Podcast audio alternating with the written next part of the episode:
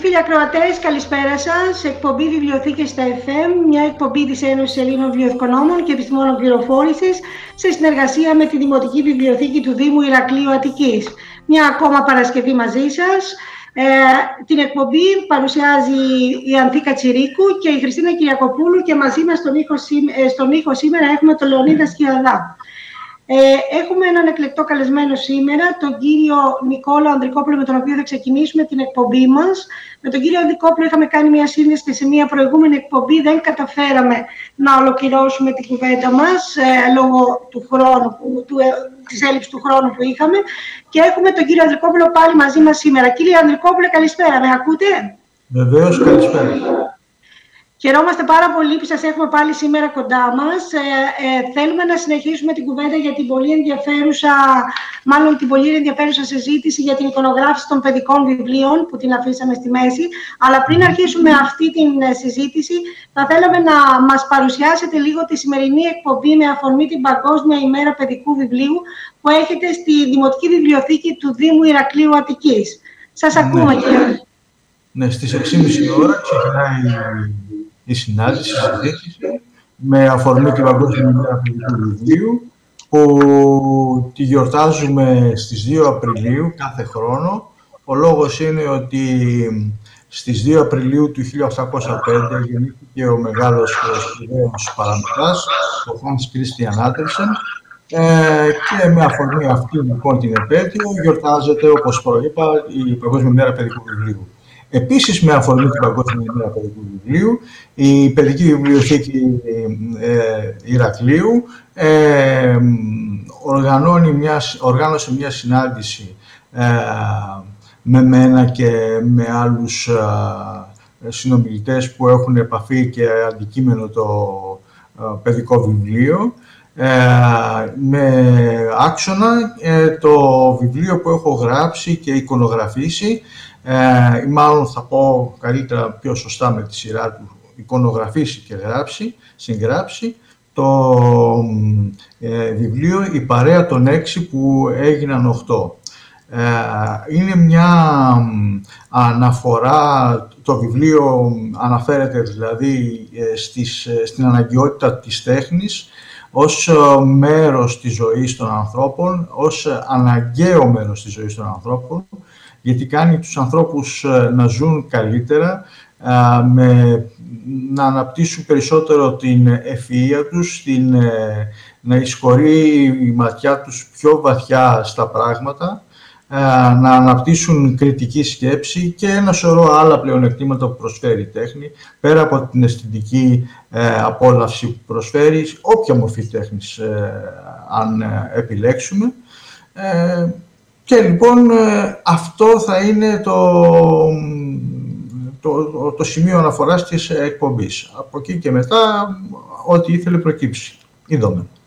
Και θα υπάρχει και μια αφήγηση ε, από την ε, κυρία, δεν θυμάμαι τώρα το όνομα της, την Εφη, δεν θυμάμαι τέλος πάντων, εντάξει, θα το θυμηθώ κάποια στιγμή. Δεν σας ακούω.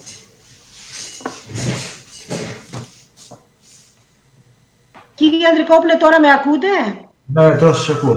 Ναι, ναι. Λοιπόν, έχετε ασχοληθεί με το παιδικό βιβλίο και έχετε διακριθεί ως εικονομογράφος. Τι ήταν αυτό που σας όθησε να ασχοληθείτε με την εικονογράφηση και γενικά με το παιδικό βιβλίο; Ε, με την εικονογράφηση με έκανε να ασχοληθώ α, κυρίως ε, ένα πράγμα, ένα θέμα. Η ύπαρξη των παιδιών. Όταν απέκτησα παιδιά, πρώτα την κόρη μου το 83 και το γιο μου το 86, ε, θέλησα να έχουν συνομιλητές, ε, συνομίλικους συνομιλητές με ένα καλό επίπεδο ε, επικοινωνίας ε, μεταξύ τους. Ε, διαπίστωνα τότε με λύπη μου ότι υπήρξε, υπήρχε ένα πρόβλημα ε, στην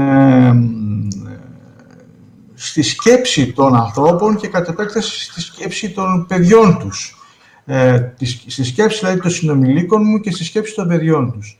Αυτό λοιπόν ε, ήταν το πρώτο κίνητρο για να μπω ε, μέσα στο, μέσα στο παιδικό βιβλίο κυρίως και ε, ιδιαίτερα στην εικονογράφηση.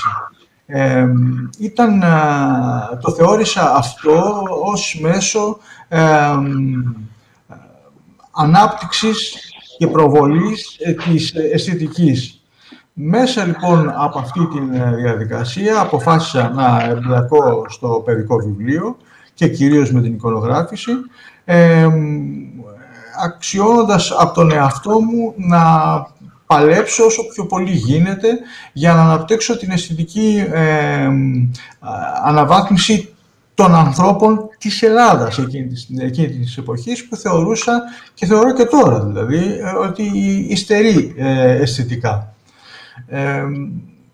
και έτσι σιγά σιγά βήμα με το βήμα, βιβλίο με το βιβλίο, εικονογράφηση με την εικονογράφηση, αναπτύχθηκε ένας πραγματικός πλέον διάλογος μεταξύ εμού και των παιδιών, ε, μέσα και από την ε, πράξη, δηλαδή την ε, δημιουργία των εικόνων και των βιβλίων. Ε, άρχισα παράλληλα να, να συγγράφω, ε, στο σημείο αυτό και βέβαια ε, επεξάθηκε αυτή η σχέση με την ε, ηλικιακή ομάδα αυτή, των παιδιών δηλαδή, μέσω της φυσικής επαφής. Δηλαδή ήμουν προσεκλημένος αρκετές φορές, έως πολλές θα έλεγα, σε σχολεία, σε βιβλιοθήκες, όπως καλή ώρα σε, εδώ στη δική μας τώρα και ερχόμουν σε επαφή λοιπόν με τα παιδιά, σε άμεση επαφή. Ε, αυτό γινόταν ε, με την παράλληλη προβολή εικόνων μέσω slides ε, παλιότερα και τώρα μέσω ηλεκτρονικού υπολογιστή και αναλύαμε, ανέλυα εγώ με την παρουσία, με τη φυσική παρουσία των παιδιών τις εικόνες, τι σημαίνει η εικόνα, τι σημαίνει για το συγκεκριμένο βιβλίο στο οποίο συζητάμε και συζητούσα από τα παιδιά να απαντήσουν, να δουν, να διερευνήσουν περισσότερο την εικόνα, να μην μείνουν απαθείς απέναντι σε μια εικόνα, αλλά να την ε, διερευνούν, να την εξερευνούν και να προσπαθούν να βγάλουν στοιχεία τα οποία με πρώτη ματιά δεν φαίνονται. Αυτό λοιπόν σιγά σιγά αναπτύχθηκε και σαν να πέρασε μέσω των DNA των γενιών και διαπίστωσα, διαπίστωνα μάλλον στην πορεία της, ε, των χρόνων ότι τα παιδιά συμμετείχαν όλο και πιο πολύ ε, ουσιαστικά στη συζήτηση που κάναμε με άξονα την εικόνα. Ε, με παράπληρη βέβαια ε, συμμετοχή και του κειμένου, εννοείται. Ε, είδα λοιπόν σε ερωτήσεις που έκανα το 1989 ας πούμε, ε, που μέναν αναπάντητες και σήμερα οι ίδιες απαντήσεις θεωρούνται μάλλον ε, εύκολες, ε, οι, σημερινές, σήμερα οι ερωτήσεις θεωρούνται μάλλον εύκολες για το νου και το πνεύμα των παιδιών. Αυτό δηλαδή φαίνεται ότι έχει εξοικειώσει σιγά σιγά τα παιδιά με αυτό που λέγεται μυστικό της εικόνας, μυστικό της τέχνης, θα το γεννήκευα. Ε, αυτό δεν έγινε γιατί εγώ προσωπικά ανέπτυσα, βοήθησα στο να αναπτυχθεί η σκέψη και η κριτική ματιά των παιδιών, αλλά αυτό πολλαπλασιαζόταν, γιατί μετά από μένα άρχισαν και άλλοι συνάδελφοι να κάνουν ε, επαφές, να δημιουργούν επαφές με σχολιά και βιβλιοθήκες. Συνεπώς αυτό το πράγμα διευρύνθηκε και δεν θα έλεγα ότι γιγαντώθηκε, αλλά σίγουρα έχει μεγεθυνθεί σε αρκετό μεγάλο βαθμό, ούτως ώστε τα παιδιά να είναι πιο εξοικειωμένα με, την, ε, με αυτό που λέγεται εικόνα, με αυτό που λέγεται διερεύνηση μιας εικόνας. Να μην, και δεν είναι πια τόσο πολύ αμέτωχοι στη θέασή της όσο ήταν στο παρελθόν. Δηλαδή έχουν πιο πολύ καλή επαφή με την εικόνα από ό,τι είχαν στο παρελθόν. Εδώ θα ήθελα να συμπληρώσω ότι όταν μιλάω για την εικόνα, δεν μιλάω για την εικόνα που φανταζόμαστε όλοι με την πρώτη, ε, στην πρώτη, ε, στο πρώτο άκουσμά της, που δυστυχώς ε, παραπέμπει η λέξη εικόνα στην τηλεοπτική εικόνα. Εγώ δεν μιλώ για την τηλεοπτική εικόνα, μιλώ για την εικόνα την οικαστική, την, την καλλιτεχνική εικόνα ή την εικόνα του περιβάλλοντος, αυτή η φυσική εικόνα. Για αυτή την εικόνα πάντα, πάντα συζητάω. Η τηλεοπτική είναι εικόνα, εικόνα είναι... Που, είναι εικόνα που αποτυπώνεται, ενώ η άλλη είναι εικόνα που φεύγει. Δεν είναι μόνο η εικόνα που φεύγει, δεν θέλω να πω αυτό. Η τηλεοπτική εικόνα δυστυχώς ε, έχει, έχει εμπλακεί σε ένα παιχνίδι προβολών ε, διαφόρων ε, θεμάτων όχι αξίων, ε, δημιουργώντας λάθος αξία απέναντι στην εικόνα.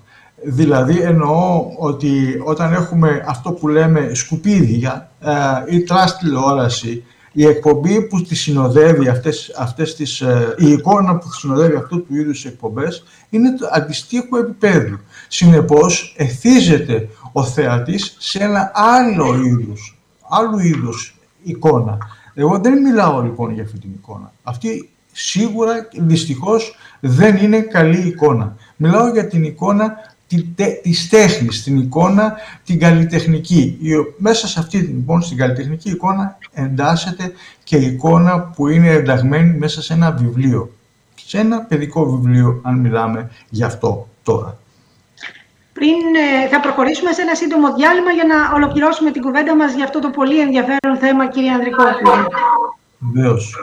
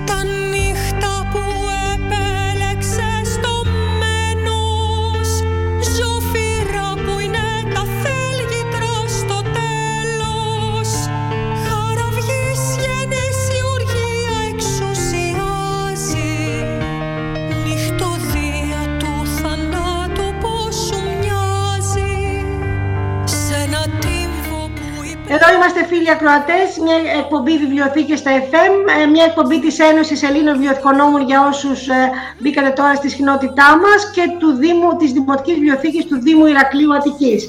Και έχουμε κοντά μας σήμερα τον κύριο Νικόλαο Ανδρικόπουλο, ε, εικονογράφο, ε, ο οποίος έχει διακριθεί για τη δουλειά του και κάνουμε με την συζήτηση για την παιδική εικονογράφηση, ένα πολύ ενδιαφέρον θέμα για το παιδικό βιβλίο. Ε, κύριε Αντρικόπουλε, συνεχίζοντας την κουβέντα μας, θα ήθελα να μου πείτε αν έχετε κάποιες επιρροές από κάποια τάση ή κίνημα στην τέχνη, το οποίο σας έχει επηρεάσει ειδικότερα σε σχέση με τη δουλειά που κάνετε. Ναι, βεβαίως. Με έχει επηρεάσει κυρίως ο εξπρεσιονισμός και σε κάποιο βαθμό ο σουρεαλισμός. Παλιότερα, όταν ήμουν πιο νέος, ε, ήταν αντίστροφη η σχέση, πρώτα ο σουρεαλισμός και μετά ο εξπρεσιονισμός, αλλά τώρα νομίζω ότι, και είμαι βέβαιος, ότι πρώτα ο εξπρεσιονισμός και μετά ο σουρεαλισμός, γιατί έχουν μια κοινή συνιστόσα το ονειρικό στοιχείο, αλλά ο εξπρεσιονισμός έχει και μια, ε, ένα τρόπο ε, τεχνικής προσέγγισης διαφορετικό από το πιο αδρό, διαφορετικό από του σουρεαλισμού. Αυτή είναι η, η επιρροή μου, πιστεύω. Έχετε τοποθετηθεί ότι η τέχνη κάνει τον κόσμο καλύτερο. Πώς πιστεύετε μπορεί να συμβεί αυτό και με ποιο τρόπο; Έχω τοποθετηθεί και έχω μάλιστα γράψει και βιβλίο γι' αυτό, την παρέα, αυτό που θα παρουσιάσουμε στις 6.30 ώρα στην ε, βιβλιοθήκη. Ε, η παρέα των 6 που έγιναν 8. Ε, πιστεύω, όπως το είπα και στην αρχή, ότι η τέχνη βοηθάει, γενικότερα η τέχνη βοηθάει τον άνθρωπο να αναπτύσσει περισσότερο κριτικό μάτι, ε, τον βοηθάει να εμβαθύνει ε, στη σκέψη τη δική του, στη σκέψη των συνομιλητών του και, στη, και στην ε, κατάσταση των πραγμάτων. Ε, επίσης, τον, τον εξοικειώνει με την ομορφιά, αυτό που, με την αντικειμενική ομορφιά, γιατί η τέχνη ε, σε όλες τις μορφές, διδάσκει το μέτρο, διδάσκει την αναλογία, διδάσκει όλα αυτά τα πράγματα τα οποία πρέπει να είναι εφόδια στο νου και στην ψυχή των ανθρώπων για να ανακαλύψουν και να αναγνώσουν με μεγαλύτερη ευκολία την τέχνη. Οπότε, ε, με όλα αυτά νομίζω που είπα, θα, θεωρώ όλα αυτά ιδιαίτερα αρκετά για να καταλάβει κάποιος πόσο ανάγκη την έχουμε την τέχνη. Και είναι και στο κάτω-κάτω της γραφής και ένα αποκούμπι. Ότι, να, σε μια κατάσταση δύσκολη όπως είμαστε τώρα, η μαύρη ας πούμε κατάσταση, τι καλύτερο αποκούμπι από την τέχνη; Το να διαβάσουμε ένα ωραίο βιβλίο, το να ακούσουμε μια ωραία μουσική, το να ε, απολαύσουμε ε, ένα ωραίο κινηματογραφικό έργο, ε, το να δούμε μια σειρά εικόνων, έργων ζωγραφικής, όχι ζωντανά, όχι με φυσική επαφή σε ένα μουσείο ή σε μια γκαλερία, γιατί δεν το επιτρέπει η κατάσταση, ακόμα τουλάχιστον, αλλά θα μπορούσαμε μέσω του διαδικτύου, το οποίο ευτυχώς βοηθάει πάρα πολύ να μια απόδειξη ότι η τέχνη βοηθάει στο να μας βγάλει από τα δύσκολα, ότι βοηθάει στο να μας κάνει καλύτερους ανθρώπους. Τώρα βέβαια, αν κάτσω να το συζητήσω με οποιονδήποτε άνθρωπο πιο βαθιά, θα συμπεράνουμε και άλλα βαθύτερα αποτελέσματα και συμπεράσματα ψυχής ιατρίων, λοιπόν, η τέχνη. Ναι. Λοιπόν, από πού έχετε εμπνευστεί τα βιβλία σας, κύριε Αντρικόπουλε, και αν έχετε κάποια σχέδια, μπορείτε έτσι να μας ολοκληρώσετε την κουβέντα μας και να σας ευχαριστήσουμε που ήσασταν σήμερα μαζί μας. Ωραία, σας ευχαριστώ, Πρόεδρε, λοιπόν, ε, και εγώ. Ε, τα βιβλία μου, για τη, για τη συγγραφή των βιβλίων, ε, αντλώ ε, έμπνευση από την καθημερινότητα. Αυτό δηλαδή που απασχολεί εμένα σε κάποια ε, χρονική στιγμή, σε κάποια ιδιαίτερη χρονική στιγμή, που όμως να έχει και να άπτεται ενός κοινωνικού ε, φαινομένου, ενός κοινωνικού, ε, μιας κοινωνικής δράσης. Τα κοινωνικά φαινόμενα με απασχολούν ιδιαίτερα. Και όταν λέω κοινωνικά φαινόμενα εννοώ η οικολογία, εννοώ η διαφορετικότητα, η βιαιότητα, ο πόλεμος, ε, όλα αυτά και ό,τι έχει σχέση με αυτά που απασχολούν τους, καθημε, τους καθημερινούς σύγχρονους ανθρώπους είναι για μένα πηγή έμπνευσης και όπως έχουν υπάρξει πηγή έμπνευσης σε παλιότερα βιβλία μου. Και η τέχνη βέβαια η ίδια αυτή καθ' αυτή η οποία είναι πηγή έμπνευσης για μένα. Τώρα, σε ό,τι αφορά τα σχέδια, σας λέω ότι μελλοντικά σχέδια δεν κάνω ποτέ, γιατί δεν ξέρει ποτέ κανένας τι σου ξημερώνει και μπορεί να μείνουν στα χαρτιά οι εμπνεύσεις και τα σχέδια, οπότε αφήνω τα πράγματα να κινήσουν μόνα τους. Περιμένω απλώς να έρθουν μόνα τους να με βρουν τα σχέδια και οι εμπνεύσεις. Και εμείς περιμένουμε, είμαστε σίγουροι ότι θα εμπνευστείτε. Ε, περιμένουμε λοιπόν την το επόμενο έργο σας για να εμφράνετε και τη δική μας ψυχή και ιδιαίτερα των παιδιών που το έχουν τόσο πολύ ανάγκη μέσα από αυτά που βομβαρδίζονται σήμερα, μέσα από την τηλεόραση και μια σειρά άλλα που αναφέρατε πριν. Σας ευχαριστούμε που ήσασταν σήμερα κοντά μας και, και σας ευχαριστώ καλή επιτυχία στη σημερινή εκδήλωση. Ευχαριστώ πάρα πολύ. Σας ευχαριστώ για την πρόσκληση. Να είστε καλά. Ευχαριστούμε πολύ. Επικοινωνία 94 FM. Δελτίο τοπικής αυτοδιοίκησης. Χαίρετε κυρίες και κύριοι, στο μικρόφωνο ο Γιώργος Μισιάκα. Οι γυναίκες της πόλης που μάχονται, αντιστέκονται αλλά και χαμογελούν κοντά στην πανδημία του COVID-19 παρουσιάζει ο Δήμος Ηρακλείου Αττικής σε ένα μουσικό αφιέρωμα το οποίο θα μεταδοθεί σε streaming από την ιστοσελίδα και τα social media του Δήμου την Παρασκευή 9 Απριλίου στις 8.30 το βράδυ.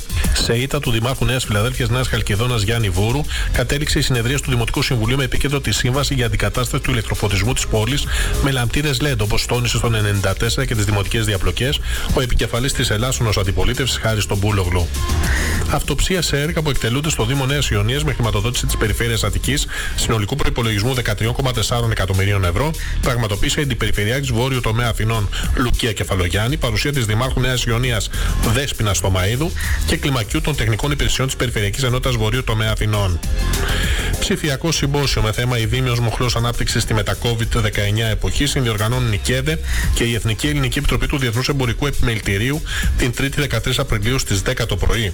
Ειδικότερα, οι θεματικές ενότητες του συμποσίου είναι επιχειρηματικότητα και αναπτυξιακά εργαλεία για την αυτοδιοίκηση και τουρισμός ως μοχλός ανάπτυξης.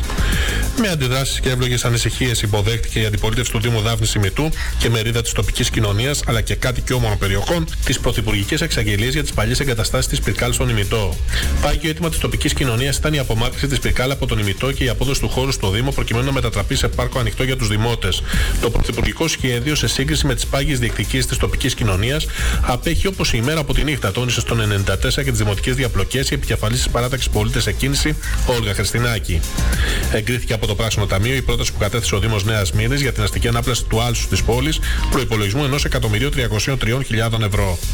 Υγειονομικό και ενημερωτικό υλικό σε καταστήματα του εμπορικού κέντρου του Παλαιού Φαλήρου διένυμαν ο πρόεδρος του Επαγγελματικού Επιμελητηρίου Αθηνών Γιάννης Χατζή Δεοδοσίου και ο δήμαρχος Παλαιού Φαλήρου Γιάννης Ποστηρόπουλος. Ολοκληρώθηκε η τοποθέτηση των νέων καφέ κάδων και στην περιοχή του Παλαιού Αλήμου. Μηνυτήρια αναφορά κατά παντός υπευθύνου κατέθεσε ο Δήμος Γλυφάδας για τη δημιουργία παράνομης και επικίνδυνης εγκατάστασης εναπόθεση και διαχείρισης απορριμμάτων μέσα στον αστικό ιστό της πόλης.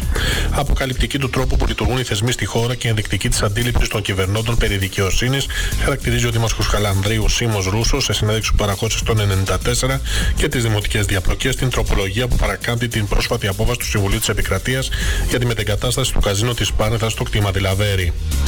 Η κατασκευή υπόγειου χώρου στάθμευσης στην κεντρική πλατεία Πέρξη αποτελεί το ένα υποέργο που υπέβαλε ο Δήμος σε πρόσκληση του προγράμματος Αντώνης Τρίτσης. Αυτό αποκάλυψε ο Δήμαρχος Λικόβρη Πεύκη Τάφτο Μαυρίδη σε συνέντευξη που παραχώρησε στο 94 και τις δημοτικές διαπλοκές, υπογραμμίζοντας ότι το θέμα της κεντρικής πλατείας της Πεύκη είναι ένα ζήτημα με το οποίο ο Δήμος ασχολείται πολλά χρόνια με στόχο την καλύτερη αξιοποίησή της προς όφελος όλων των δημοτών. Έως το Σεπτέμβριο του τρέχοντος έτους θα έχει ξεκαθαρίσει το ζήτημα των ετοιμάτων των Δήμων και των νομικών προσώπων ιδιωτικού δικαίου αυτών για την κάλυψη των αναγκών του στο τομέα της καθαριότητας, ανέφερε ο Υπουργός Εσωτερικών Μάκης Βορύδης, απαντώντας στη Βουλή σε σχετική επίκαιρη ερώτηση του βουλευτή του Μέρα 25, Κρήτονα Αρσένη. Την υλοποίηση της επένδυσης του κτήμα Καμπά εξασφάλισε η Δημοτική Αρχή Παλίνη, όπως αποκάλυψε το 94 και τις δημοτικές διαπλοκές ο Δήμαρχος της πόλης Θανάσης Ζούτσος. Έργα συνολικού ύψους 19 εκατομμυρίων ευρώ για 30 Δήμους σε όλη τη χώρα εντάχθηκαν στο πρόγραμμα Φιλόδημος 2. Σταθερά στην κορυφή της ατζέντας του Δήμου Ηλιούπολης βρίσκεται η φροντίδα για τα αδέσποτα, όχι ευκαιριακά και επαιτειακά, αλλά καθημερινά, με εμπνευστή και καταλήτη αυτή τη προσπάθεια στη Ζωοφιλική Ένωσης Ηλιούπολης, όπως δήλωσε σε συνέντευξή του το 94 και τις δημοτικές διαπλοκές ο Δήμαρχος Ηλιούπολης Γιώργος Χατζηδάκη. Την αναμόρφωση του παλιού εργοστασίου της Πυρκάλης στην περιοχή του Ημιτού με τη μετατροπή του σε πάρκο με την προτινόμενη ονομασία Ανδρέας Λεντάκης, το οποίο θα αποτελέσει πνεύμονα πρασίνου για την ευρύτερη περιοχή και θα φιλοξενήσει τις υπηρεσίες εννέα Υπουργείων και άλλων οργανισμών, ανακοίνωσε ο Πρωθυπουργός Κυριάκος Μητσοτάκης κατά τη διάρκεια επίσκεψής του στην ιστορική βιομηχανική μονάδα. Ο Δήμαρχος Δάφνης Ημιτού, Τάσος Μπινίσκος, τόνισε πως πρόκειται για ένα έργο που θα αναβαθμίσει την καθημερινότητα των πολιτών, καθώς στη θέση των εγκαταλελειμμένων εγκαταστάσεων θα δημιουργηθούν χώροι άθλησης και αναψυχής. Συνάντηση με τον αναπληρωτή Υπουργό Εσωτερικών Στέλιο Πέτσα είχε αντιπροσωπεία της Διοικούσα Επιτροπής της Πλειοψηφίας της Περιφερειακής Ενότητας Δήμων Αττικής. Βασικό αντικείμενο της συνάντησης ήταν η ενημέρωση για το θεσμικό πλαίσιο υλοποίησης του προγράμματος χρηματοδότησης Αντώνης Τρίτσης. Οικονομική ενίσχυση συνολικού ύψους 8.830.000 ευρώ παρέχεται σε 9 Δήμους της χώρα από το Υπουργείο Εσωτερικών στο πλαίσιο του προγράμματος πρόληψης και αντιμετώπισης ζημιών και καταστροφών που προκαλούνται από θεομηνίες στους οργανισμούς τοπικής αυτοδιοίκησης. Συνάντηση εργασίας είχαν ο Δήμαρχος Αθηναίου Κώστας Μπακογιάννης και ο Δήμαρχος Θεσσαλονίκης Κώστας Ζέρβας. Έτοιμο το πρώτο σύγχρονο καταφύγιο αδέσποτων ζώων του Δήμου Αθηναίου στο Βοτανικό. Επεκτείνεται το δίκτυο φυσικού αερίου στην περιοχή του Δήμου Βύρονα με στόχο να φτάσει το 2021 τα επιπλέον 9 χιλιόμετρα και μέχρι το 2025 να ξεπεράσει τα 25 χιλιόμετρα τα οποία θα προσθεθούν στο υφιστάμενο σήμερα δίκτυο που είναι 24 χιλιόμετρα.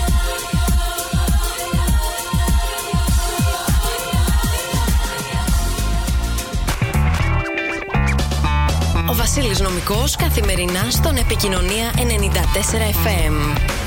Από Δευτέρα έως Παρασκευή, μία με δύο το μεσημέρι, ο Dr. No είναι μαζί σας. Μια εκπομπή δράσης, περιπέτειας με ειδικά εφέ, μπλα μπλα και ωραίες μουσικές. Δεχόμεθα και παραγγελίες. Dr. Dr. No και ξερό ψωμί.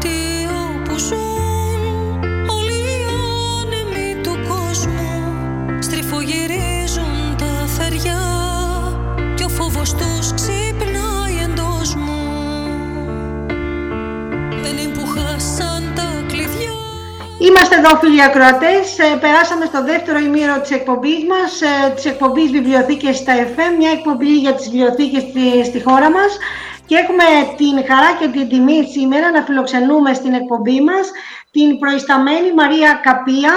Μαρία μου, αν κάνω λάθος όσον αφορά τον τίτλο σου, διόρθωσέ με.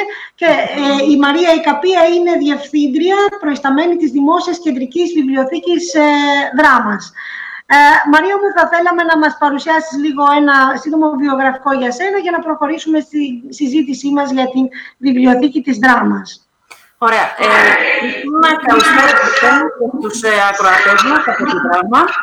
Ε, θα ήθελα να ευχαριστήσω τόσο εσένα όσο και τους υπόλοιπους ε, συντελεστές της παρούσας εκπομπής για την πρόσκληση σήμερα και για τη δυνατότητα που μου δίνετε να παρουσιάσω την ε, βιβλιοθήκη μας. Ε, όσον αφορά εμένα, δεν θέλω να μακρηγορήσω. Δύο-τρία πράγματα για να αναφερθούμε κυρίως στη βιβλιοθήκη της δράμα που είναι ο δεύτερο πρωταγωνιστής. Ε, είμαι λοιπόν προϊσταμένη στη βιβλιοθήκη από το 2005. Είμαι απόφυτο του τμήματος Αρχαιονομίας Βιβλιοθηκονομίας του Ιωνίου Πανεπιστημίου και κάτοχος του μεταπτυχιακού τίτλου στον τομέα της πολιτιστικής διαχείρισης από το Ανοιχτό Πανεπιστήμιο Κύπρου. Ε, έχω συμμετάσχει σε αρκετά συνέδρια, διημερίδες, εκδηλώσεις κτλ. Ήμουν από τους ανθρώπους που συμμετείχαμε στους πρωτοπόρους υπαλλήλους ε, του Future Library. Ε, και εδώ πολύ συνοπτικά θα σταματήσω ε, να περιαυτολογώ. Θα ξεκινήσω να σας λέω κάποια πράγματα για τη βιβλιοθήκη μας που είναι και η μεγάλη μου αγάπη. Ε, ε, είναι αλήθεια ότι οι βιβλιοθηκονόμοι διαθέτουν αρκετά προσόντα και ε, θέλουν πολλή ώρα για να τα παρουσιάσουν. Να προχωρήσουμε, Μαρία μου, και να μας πεις να... πιο ένα σύντομο ιστορικό για τη βιβλιοθήκη αυτή και τη δημιουργία της, πώς έχει προκύψει; Ναι. Ε, η βιβλιοθήκη, λοιπόν, είναι αρκετά παλιά. Ε, ιδρύθηκε το 1953, ε, χάρη στην προσπάθεια των τοπικών φορέων της Ιεράς Μητρόπολης Δράμας του Επιμελητηρίου της Νομαρχίας, ώστε να δημιουργηθεί μία βιβλιοθήκη η οποία θα εξυπηρετεί τις ανάγκες του τοπικού πληθυσμού και των κατοίκων της περιοχής ε, της Δράγμας. Ε, μπορώ να πω ότι για πολλά χρόνια και μέχρι πρόσφατα ήταν η μοναδική βιβλιοθήκη στο νομό της Δράγμας. Τώρα τελευταία γίνονται κάποιες προσπάθειες να συσταθούν ή να επανασυσταθούν κάποιες δημοτικές ε, βιβλιοθήκες και με χαρά λοιπόν περιμένουμε κάτι τέτοιο, οπότε θα μπορέσει να υπάρξει μια ευρύτερη συνεργασία στον νομό. Ε, Συνεχίζοντας όσον αφορά τη βιβλιοθήκη, η βιβλιοθήκη πέρασε από πολλά στάδια και είχε πολλές περιπέτειες όσον αφορά το, την επίλυση του κτηριακού προβλήματος, όπου τελικά το 1997 σταγάστηκε στο σημερινό της κτίριο, το οποίο είναι ιδιόκτητο, ε, σε ένα οικόπεδο που παραχώρησε ο Δήμος Δράμας και έκτισε το, Υπουργείο, το τότε Υπουργείο Παιδείας και Πολιτισμού. Το κτίριο της βιβλιοθήκης, για όσους έχουν επισκεφτεί την πόλη της Δράμας, είναι πολύ χαρακτηριστικό. Το κτίριο με το κόκκινο τουφλάκι ουσιαστικά, όπου βρίσκεται σε έναν υπέροχο χώρο στο πάρκο της Αγίας Βαρβάρας, ακριβώς μπροστά από το πάρκο και πάνω στις πηγές. Οπότε ε, λειτουργεί και ως ένα επιπλέον αξιοθέατο για κάποιον που θέλει να επισκεφθεί την περιοχή. Το 1998 λοιπόν η βιβλιοθήκη μετατράπηκε σε κεντρική ε, με σκοπό να διευρύνει τόσο το ρόλο της όσο και τις ε, υπηρεσίες, τις παρχόμενες υπηρεσίες της, ενώ από το 2004 διαθέτει το δικό της βιβλιοαυτοκίνητο, τη δική της κινητή μονάδα, η οποία δυστυχώς στην παρούσα περίοδο ε, δεν λειτουργεί, όχι λόγω της πανδημίας, λόγω ε, της ε, προηγούμενης οικονομικής κρίσης και τώρα καταβάλουμε μια προσπάθεια ώστε να πάμε πάλι στην επαναλειτουργία της και να μπορούμε να εξυπηρετούμε τα απομακρυσμένα σχολεία και τον εκεί μαθητικό πληθυσμό. Ε, αυτά όσον αφορά ένα σύντομο ιστορικό. Ε, θέλω να πω ότι η βιβλιοθήκη αποτελεί ένα νομικό πρόσωπο δημοσίου δικαίου, το οποίο υπάγεται στο Υπουργείο Παιδείας, όπως όλες οι δημόσιες βιβλιοθήκες. Διοικείται από ένα εφορευτικό συμβούλιο, το οποίο είναι πενταμελές, και η θητεία του είναι ως συνήθως τριετής. Σε αυτό το εφορευτικό συμβούλιο, ως συνήθως, συμμετέχουν ε, ε, άτομα από την λογοτεχνική ή την εκπαιδευτική κοινότητα της πόλης και έχουμε τη χαρά του τα τελευταία χρόνια να συμμετέχει και ένας αξιόλογος δωρητής της βιβλιοθήκης μας, που νομίζω πρέπει να αναφερθεί ο κύριος Αριστοτέλης ε, Δασκάλου, ο οποίος είναι αρρωγός και σύμμαχός μας σε κάθε προσπάθεια. Πολύ σημαντικά όλα αυτά που μας μένετε. Δεν θα σε ρωτήσω τη σχέση της βιβλιοθήκης με το Εφορετικό Συμβούλιο, καθότι δεν είχε συγκροτηθεί σε, στην προηγούμενη φάση από όσο ξέρω και ξέρεις. Ελπίζουμε, ακούω ότι πρόκειται να συγκροτηθεί το Γενικό Συμβούλιο, όχι το Εφορευτικό, συγγνώμη, ναι. το Γενικό Συμβούλιο, οπότε εκεί φαντάζομαι ότι θα έχετε και μία άλλη επικοινωνία με το Υπουργείο και να βρεθούν ίσως και κάποιες λύσεις. Όσον αφορά σε προβλήματα που ενδεχομένως υπάρχουν, ναι, θα ήθελα να κάνω μια ερώτηση τώρα όσον αφορά τη συλλογή της, αν έχει, ποιες κατηγορίες υλικού περιλαμβάνει και αν στη συλλογή της περιλαμβάνονται και αν θησαυρίζει δηλαδή και πολύτιμα σπάνια βιβλία λόγω και της περιοχής και ε, γενικότερα. Ναι, η συλλογή της βιβλιοθήκης ουσιαστικά αποτελείται από δύο κομμάτια. Ε, το ένα κομμάτι είναι η συλλογή της κινητής μονάδας, όπου είναι μια μικρή ουσιαστικά συλλογή με περίπου ε, 4.000 τίτλους βιβλίων και 8.000 τόμους.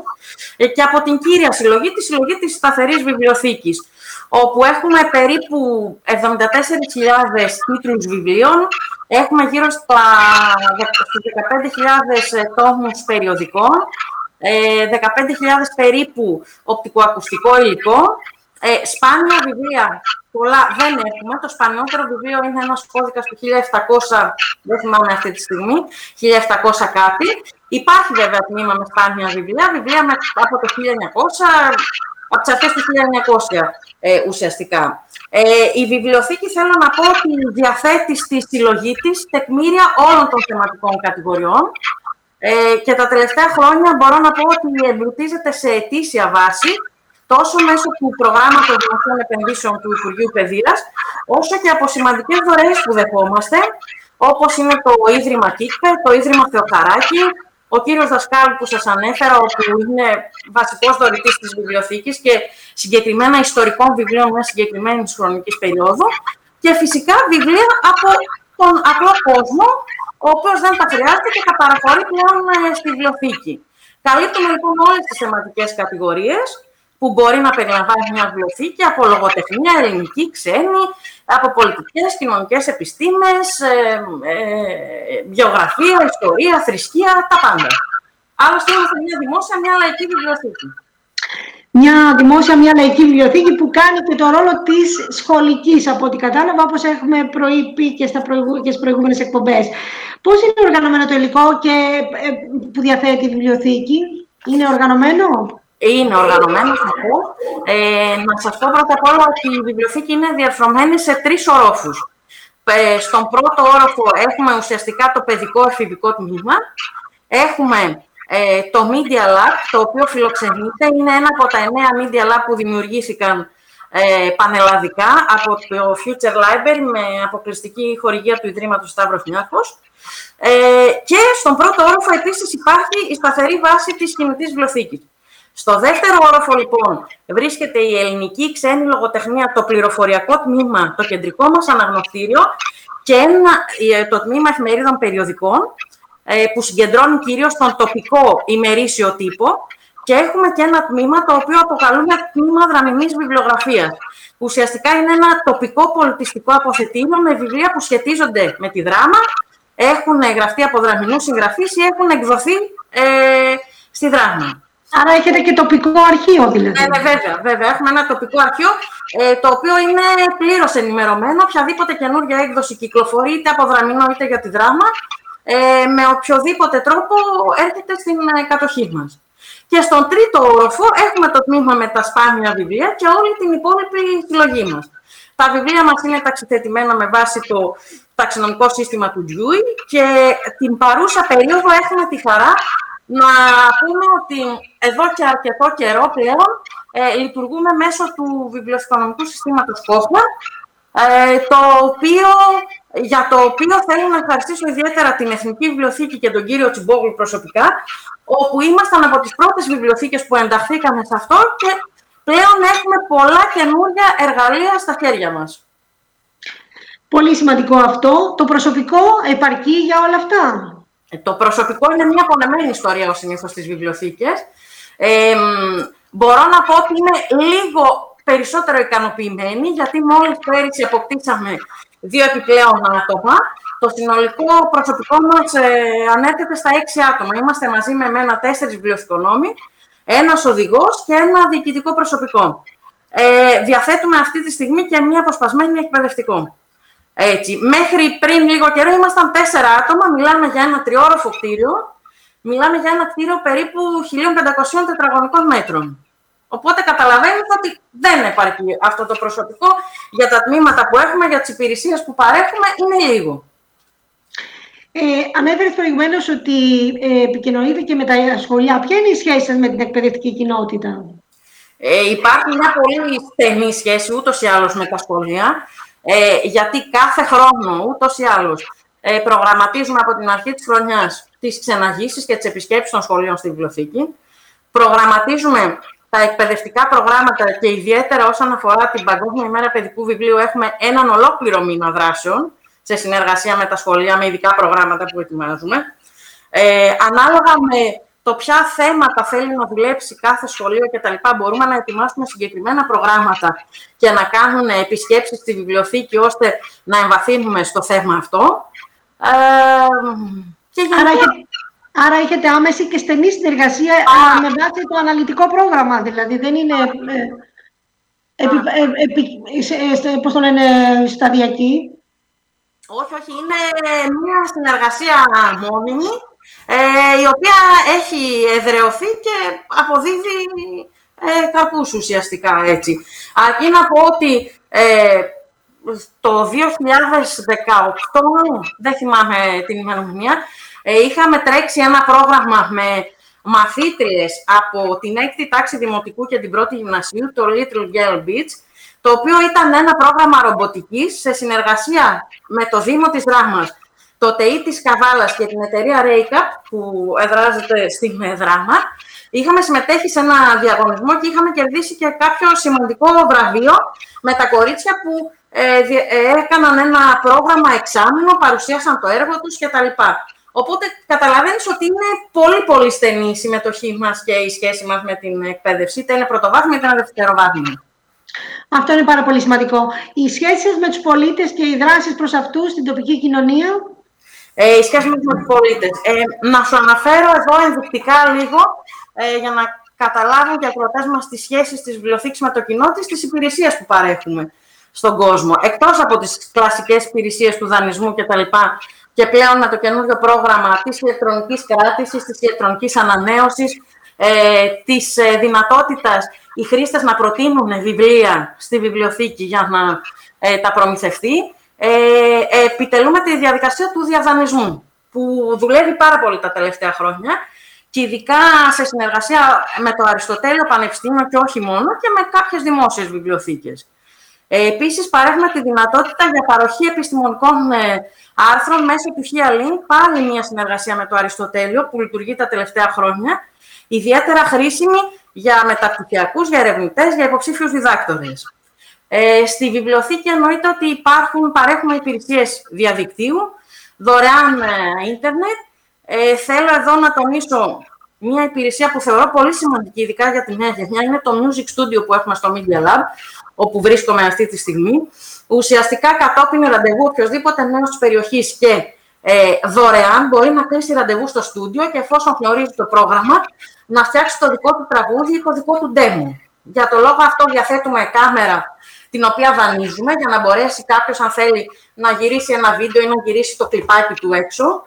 Ε, για εσωτερικό δανεισμό διαθέτουμε ε, tablet, DVD ε, player ε, τελευταία έχει εξοπλιστεί η βιβλιοθήκη με ε, υλικοτεχνικό εξοπλισμό όσον αφορά τη μετατροπή των παλαιών αναλογικών αρχείων σε ψηφιακά, ε, τα οποία δανείζονται.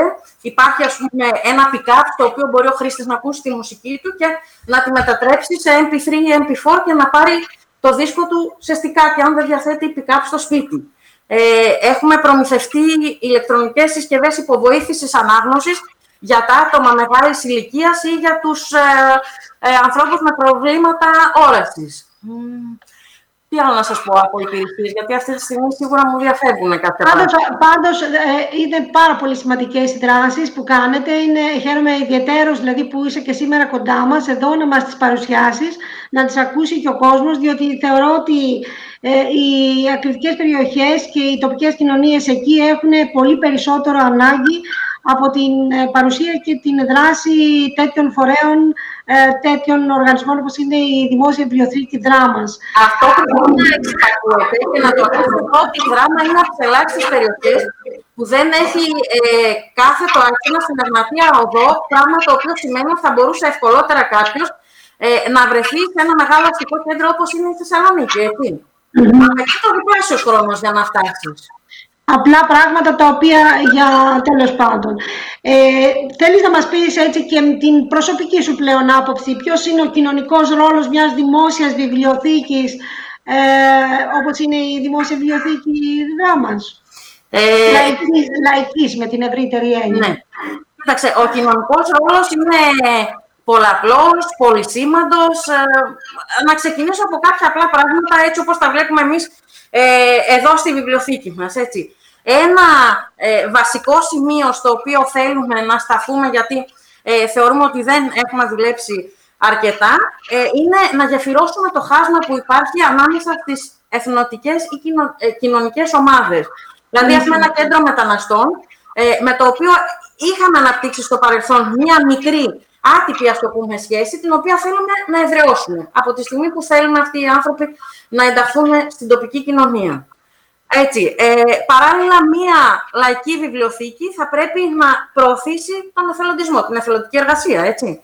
Ε, είναι ένα κομμάτι το οποίο το δουλεύουμε ως συνήθως το καλοκαίρι με την καλοκαιρινή εκστρατεία, όπου ε, αρκετοί νέοι της περιοχής μας βοηθούν ως προς τη διοργάνωση ε, και την υλοποίηση των εκπαιδευτικών δράσεων. Ένα σημαντικό κομμάτι θα ήταν ας πούμε, να αναπτύξουμε ένα τοπικό δίκτυο ως βιβλιοθήκες. Δηλαδή, η βιβλιοθήκη δική μας βρίσκεται στην πρωτεύουσα, στη δράμα, έτσι. Αλλά για κάποιον ο οποίος κατοικεί στον Ευρωκόπη, ε, δεν είναι τόσο εύκολο να έχει άμεση πρόσβαση σε εμάς κτλ. Οπότε, μέσω αυτού του δικτύου θα μπορέσουμε να επιτελέσουμε καλύτερα το ρόλο μας. Π.χ. από το να στείλουμε την κινητή μονάδα, πούμε, στα σχολεία του Ευρωκοπίου, μέχρι να ανταλλάσσουμε υλικό ή οτιδήποτε άλλο.